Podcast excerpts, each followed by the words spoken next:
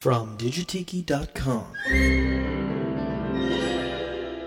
And now, who is our next guest, please? Herb, here's our next guest from Brooklyn, New York, Mr. Ralph Kramden. Ever since I was a kid, Alice, I liked music, especially popular music. Welcome to the Quiet Village.